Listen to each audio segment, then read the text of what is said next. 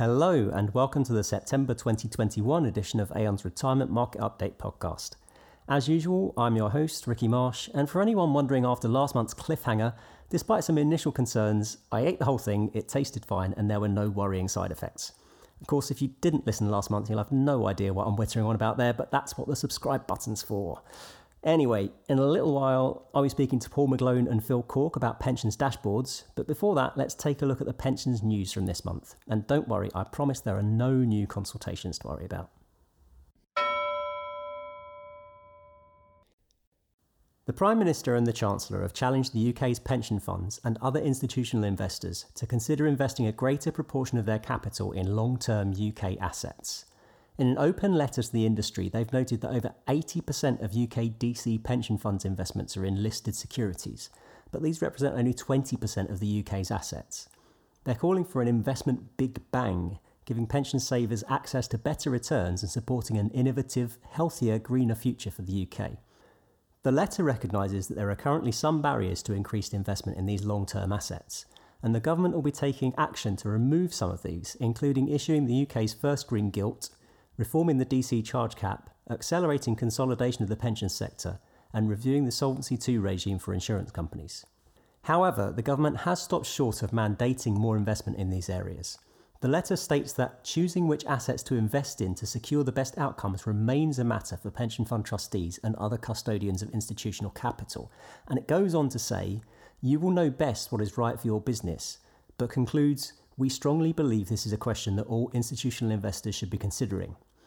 The letter does promise more information to follow in the coming weeks, with an investment summit at Downing Street planned for October. No sign of my invite yet, but I'll keep an eye on this and let you know what happens. The pensions regulators issued an interim response to its consultation on the new Single Code of Practice. Just as a reminder, this will consolidate 10 of TPR's existing codes of practice into one single code, and you can hear more about this in the April 2021 edition of this podcast. As they'd already revealed at Aon's single code webinar at the end of July, TPR have now extended the timescale for the new code, with the expectation that it will now come into force no earlier than summer 2022. This will allow TPR to consider incorporating the code content arising from the Pension Schemes Act 2021 into the first iteration of the code, rather than updating it again later on, and it should also give schemes slightly longer to prepare. Looking at the content of the code, there are a couple of key messages in the interim response. The first one relates to the proposed unregulated investment limit. Now, some respondents had interpreted this as a restriction on illiquid assets, and they'd expressed concerns about the impact of this on large, well governed schemes. TPR has clarified that their focus is on protecting members in smaller, less well run schemes, and they'll be redrafting the policy to better reflect this. The other area they've commented on is own risk assessments, which are a new requirement rather than something being carried forward from the existing codes. Respondents didn't generally object to the principle of reviewing a scheme's existing risk controls, but there were some concerns around the amount of work involved. TPR will therefore consider how often own risk assessments should be reviewed, and we may also see some changes to the requirements for smaller schemes. Yes, it's GMP equalisation time again. Hot on the heels of last month's guidance on GMP conversion, PASA have now published some new guidance on historic transfer payments. This reflects the November 2020 judgment concerning the Lloyds Bank pension schemes and updates the methodology guidance that was issued in September 2019. In our view, this latest guidance note is helpful in that it draws out the issues involved for both the transferring and receiving schemes, making it easier for trustees to make informed decisions. It does consider the impact on bulk transfers as well as individual transfers, but it doesn't cover public sector schemes or transfer clubs. The guidance also notes that there are still unresolved issues following the 2020 Lloyds ruling and that these may never be answered by the courts. As always with GMP equalisation, the usual health warning applies, so this is a complex technical area and we'd always recommend that schemes seek actuarial and legal advice specific to their circumstances throughout their GMP equalisation project.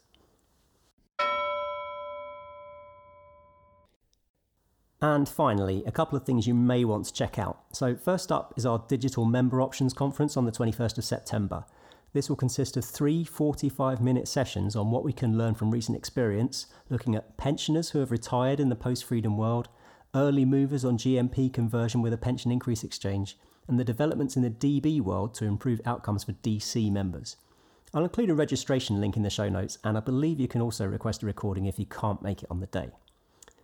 Secondly, we've just published our 15th annual in depth report on scheme funding. This year's report looks at completed valuations for Aon's clients with valuation dates up to June 2020, as well as looking ahead to valuations in 2021 and beyond. You can request a copy of this through our website, and I'll include a link to that in the show notes as well. And if you'd like more information on this or any of this month's other news stories, I'll include contact details at the end. Way, way back in the 2016 budget, the government announced that a pensions dashboard would be created by the pensions industry. You could be forgiven for thinking that nothing much has happened in the five years since then, but the picture's finally starting to become a bit clearer, so we thought now would be a good time to look at what this will mean for pension schemes. Today, I'm joined by Paul McGlone from our retirement consulting team and Phil Cork from our pensions admin team. Regular listeners will recognise Paul as a bit of a podcast veteran, this is now his third appearance, but this is Phil's first time, so I promise we'll give Paul all the really hard questions. And on that note, Paul, big question to start with. What exactly is the pensions dashboard, and is this definitely happening, or is it still just a bit of a distant dream? That's a, that's a good question, Ricky. I think it is definitely happening now. You're right, it, it does go back to about 2016, and we've had a few false starts. But essentially, the idea is that anyone who is saving in a pension scheme should be able to go onto a dashboard and see details of all the pension schemes that they have. And, and by all, I mean all, all that they've got in the UK. So that basically means uh, information such as who, who, their pensions are with, but also information such as um, how much they've got and, and where they go for more information.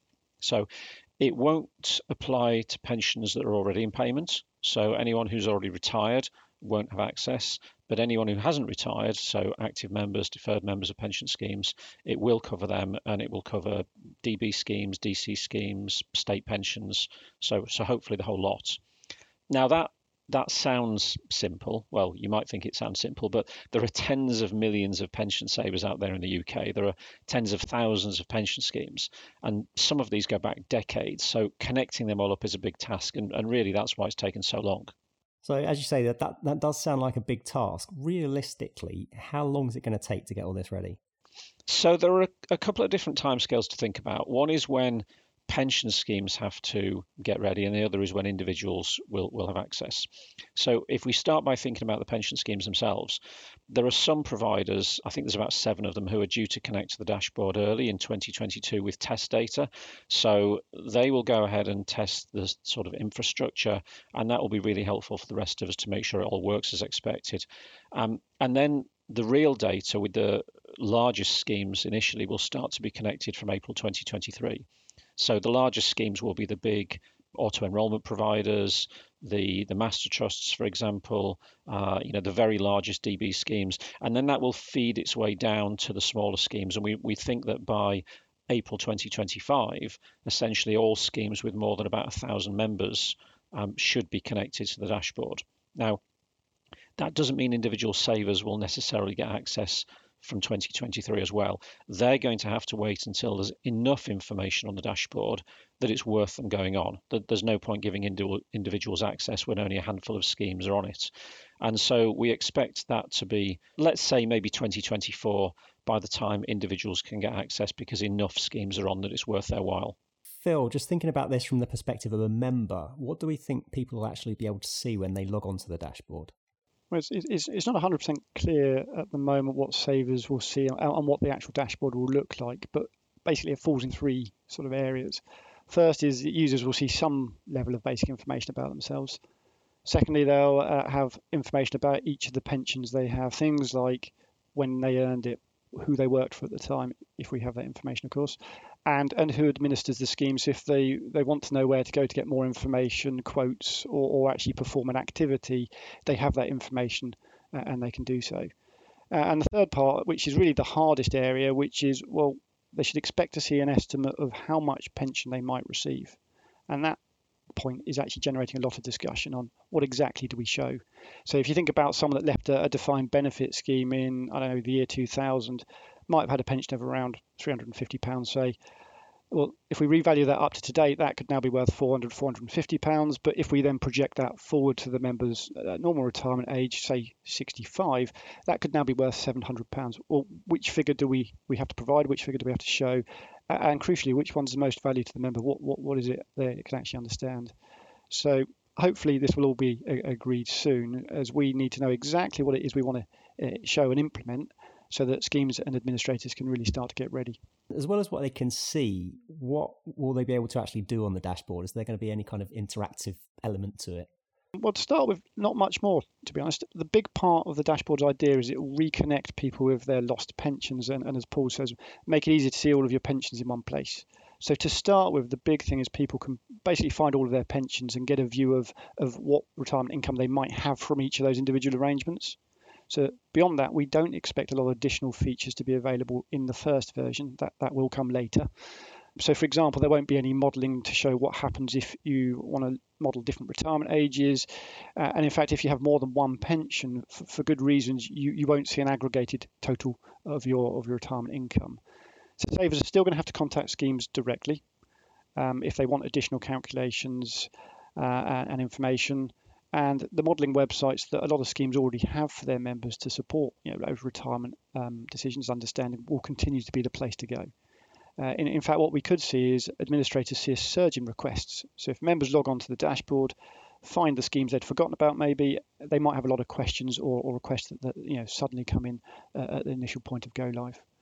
Right. So, Paul, been talking about kind of dashboard singular so far, but I understand that there may actually be more than one. What what are we actually talking about in practice here? You're right. That we are talking about at least one, but uh, probably many more. So the first dashboard we expect to be launched by the Money and Pension Service, and we can think of that as the default, if you like. But the idea is then that other organisations can also set them up. So imagine something like the car insurance comparison websites. Basically, they all have access to the same underlying information. They do the same job, but as an individual, we can choose which one to use. So with pension dashboards, each provider, each dashboard provider, will be able to access exactly the same information from exactly the same pension schemes but they'll each show it on their own website in a, in a different way that, that they want. Now, to start with, what they can do is pretty limited. I mean, Phil's already mentioned they can't even add up the numbers to give a total. They're not allowed to. But longer term, it may be that they can do that. They can add on retirement tools. They can add on other features, and that that's the point at which we'll start to distinguish the dashboards from one another. Now, for individual schemes, they won't get a choice which dashboards to give their data to that the, the individual scheme will provide information to basically anyone who is authorized to provide a dashboard. So everybody will have access to the same information. That sounds like a lot of dashboards having access to a lot of personal data. I mean, when you've been on the podcast before, Paul, we've been talking about cyber risk. Isn't there a bit of a risk here around data security? There clearly is a risk when anything like this is put online. So for example, a lot of us have online banking, our, our tax returns are online, we have credit agencies who've got access to all sorts of information online for us. And essentially, this isn't any more dangerous, but it does mean that good controls are needed. So, part of that is technology. There's a lot of work going on in various places at the moment uh, to develop the dashboard infrastructure, if you like, so that it's secure.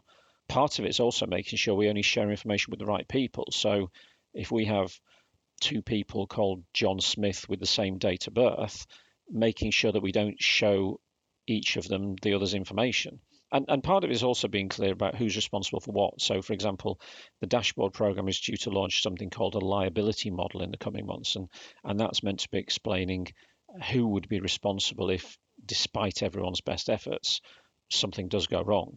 So I, am confident. I'm confident we will sort this out. This isn't the first time that a lot of personal information has been put on the web, but but we do need to be careful.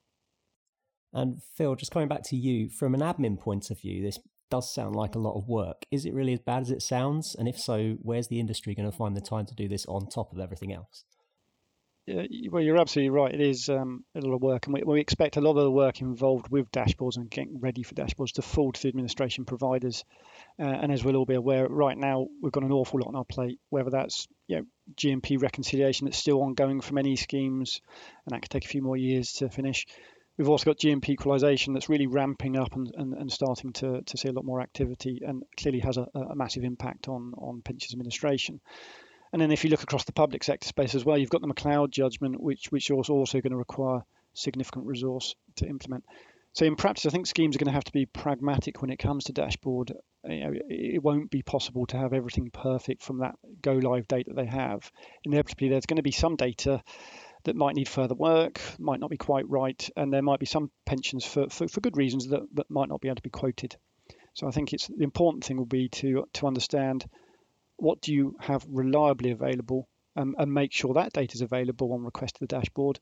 But also the flip side of that was make sure anything that could be unreliable is identified and absolutely does not find its way to, to the dashboard when, when a member requests uh, their pension information over time, schemes can then sort of keep improving what they've got. But to start with, I, I do think it's going to be a bit of a mix. Some schemes will clearly be more prepared than others.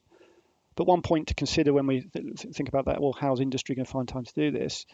The majority of the projects that we're, we're facing in the industry at the moment are all, all have elements of, of data cleanse involved. So there are potential opportunities to look at the data and data more holistically and in essence, you could look at the approach of opening the member file once rather than keep coming back to it for different projects. So there are opportunities there. So just to finish up, what would you say schemes should be doing on this right now? Well, to some extent, that depends a lot on scheme membership size and how you do your administration. So if you're in a position where you have less than a thousand active and deferred members combined, then your pension dashboard onboarding date is likely to be later in the process, at some point after 2025. And now what that means is you've got more time to plan and, and get ready, but we know dashboard is coming. So really the sooner you get dashboard ready, the better. Plus, of course, if you think about it, the any work you do on on data and automation now is going to provide a benefit to your administration and to your members anyway. So it's worth worth looking at anyway. For anyone that's larger than that, there's kind of three areas I think. First, start understanding what those requirements are. You know, get familiar with dashboards. So for, for some people is get training into your trustee boards and think about how soon you might be required to get ready. And one of the key things is make sure that the dashboard is on the meeting agenda for trustee meetings. You know, it's, it's not something we can continue to ignore. It needs to be um, you know, discussed and, and, looked at. Second of all, I'd say maybe, maybe talk to your administrators, see what they're doing and when. If you use third-party administration services such as Aon, then we, you know, we've already got project plans in place to, to get dashboard ready although there are elements that are still being finalised. Um, so, yeah, our plans won't be completely fixed yet, but we can still have conversations with you. Uh, if you do administration in house, then, then, you know make sure the team is up to speed and what's needed, uh, and make sure that planning process is, is also underway. And a lot of that for in-house schemes will be talking to your software providers and understanding how they can help you, what services they're providing, and again what they might need to do to support you getting ready. And the last thing I'd ask for schemes to do is, is really stay positive about this. There, there is no doubt that you could look at this and say, oh, it's another burden on pension schemes at a time when they've also got a lot of other things going on.